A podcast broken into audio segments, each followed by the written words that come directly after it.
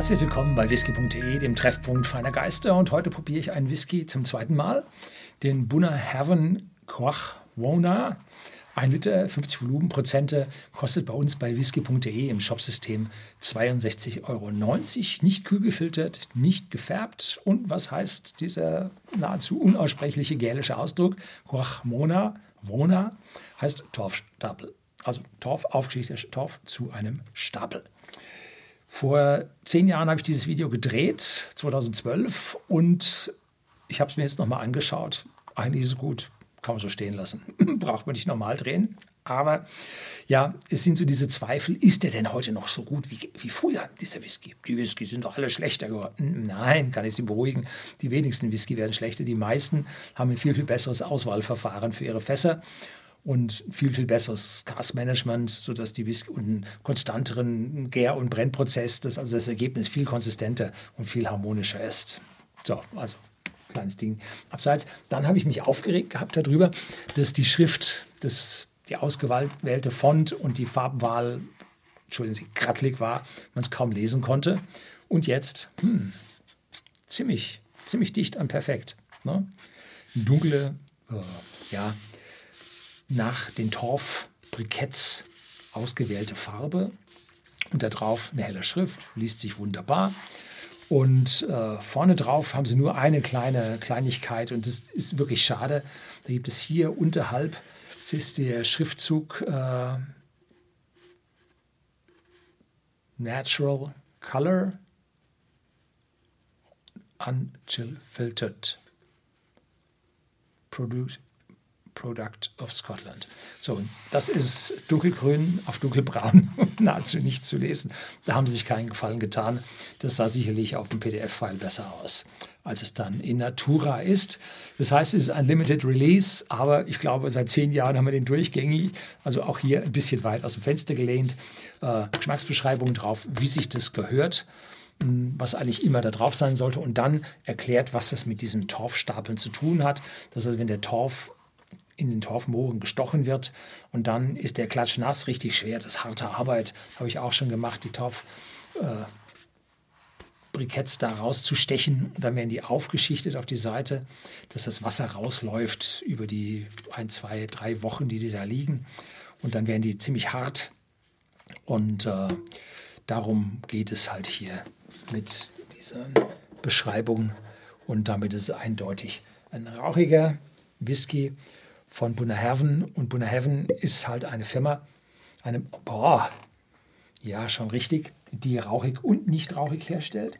Und deshalb geht man dahin und produziert dann das ganze Jahr über nicht rauchig und dann vor der jährlichen Wartung des Systems, wo alles leer gemacht wird, gereinigt wird und und und, da äh, produziert man dann mit rauchigem Malz und da nachher dann alles ausgeleert wird, fängt man dann anschließend wieder ohne Rauch im Fertigprodukt wieder an und hat dann wieder einen reinen, nicht rauchigen Whisky.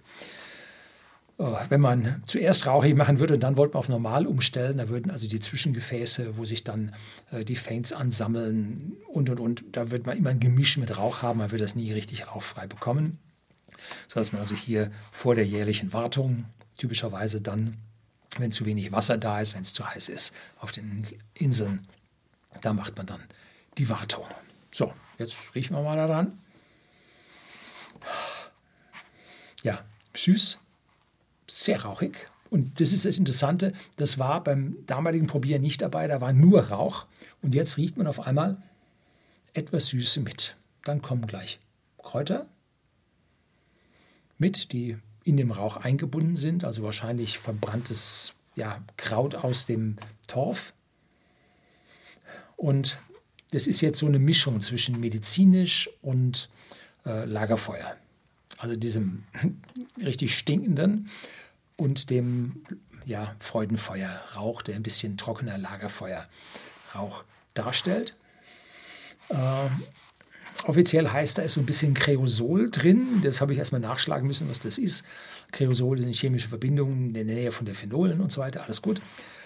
Aber Kreosol bezeichnet man eigentlich normalerweise das, was man so als Desinfektionsmittel verwendet. Und das habe ich jetzt nicht. Oder nur ganz schwach im Hintergrund. Also ich habe hier heute ein bisschen mehr von diesem Freudenfeuer mit dabei. Ja, 50 Volumenprozente könnte jetzt ein bisschen heftig werden, aber mittlerweile habe ich mir angewohnt, bis 50 Prozent auf jeden Fall äh, pur zu trinken, weil ja die Leute auf der anderen Seite wissen wollen, wie schmeckt denn der pur. Ne? Bloß wenn es drüber geht und es mir meine Geschmacksknospen paralysiert, dann tue ich das nicht. Also so, so wenn es mal über 52, 53 rausgeht, dann verdünne ich grundsätzlich. Aber hier mit 50, ich gebe es mir jetzt mal.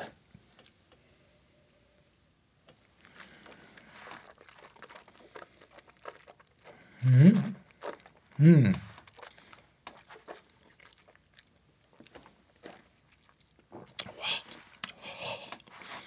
Also nach wie vor leicht süßlich und dann ein Schwall von Aromen im Mund. Nussig, fruchtig, eine Seekomponente, Algen, irgendwas in der Richtung. Und dann leichte Würzigkeit, vermutlich von der Eiche, die jetzt aber nicht in Schärfe ausartet, sondern mehr in der Würzigkeit bleibt. Also eher so wie ein aromatischer Pfeffer. Was ist das? Weißer Pfeffer, roter Pfeffer. Also da so ein aromatischer Pfeffer und im Abgang ja tatsächlich eine leichte salzige Note. Oh, Salz jetzt ganz schwierig. Wenn man also Whisky durch die Gaschromatographie jagt und guckt, was sind da nun alles für Ionen drin, dann findet man das Salz nicht. Warum? Weil die äh, Destillation das zurückhält. Das kommt nicht mit.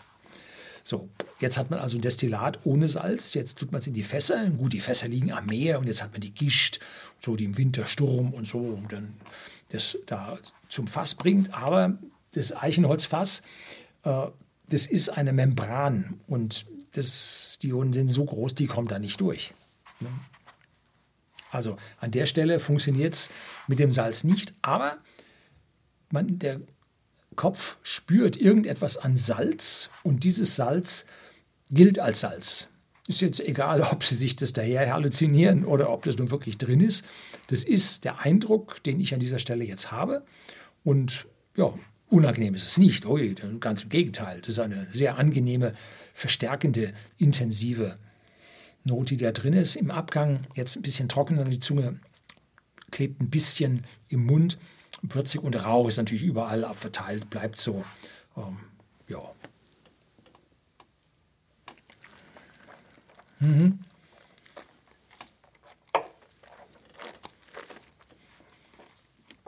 Der hat also, oh, der hat also genau all das, was der Isla Lover nun haben möchte.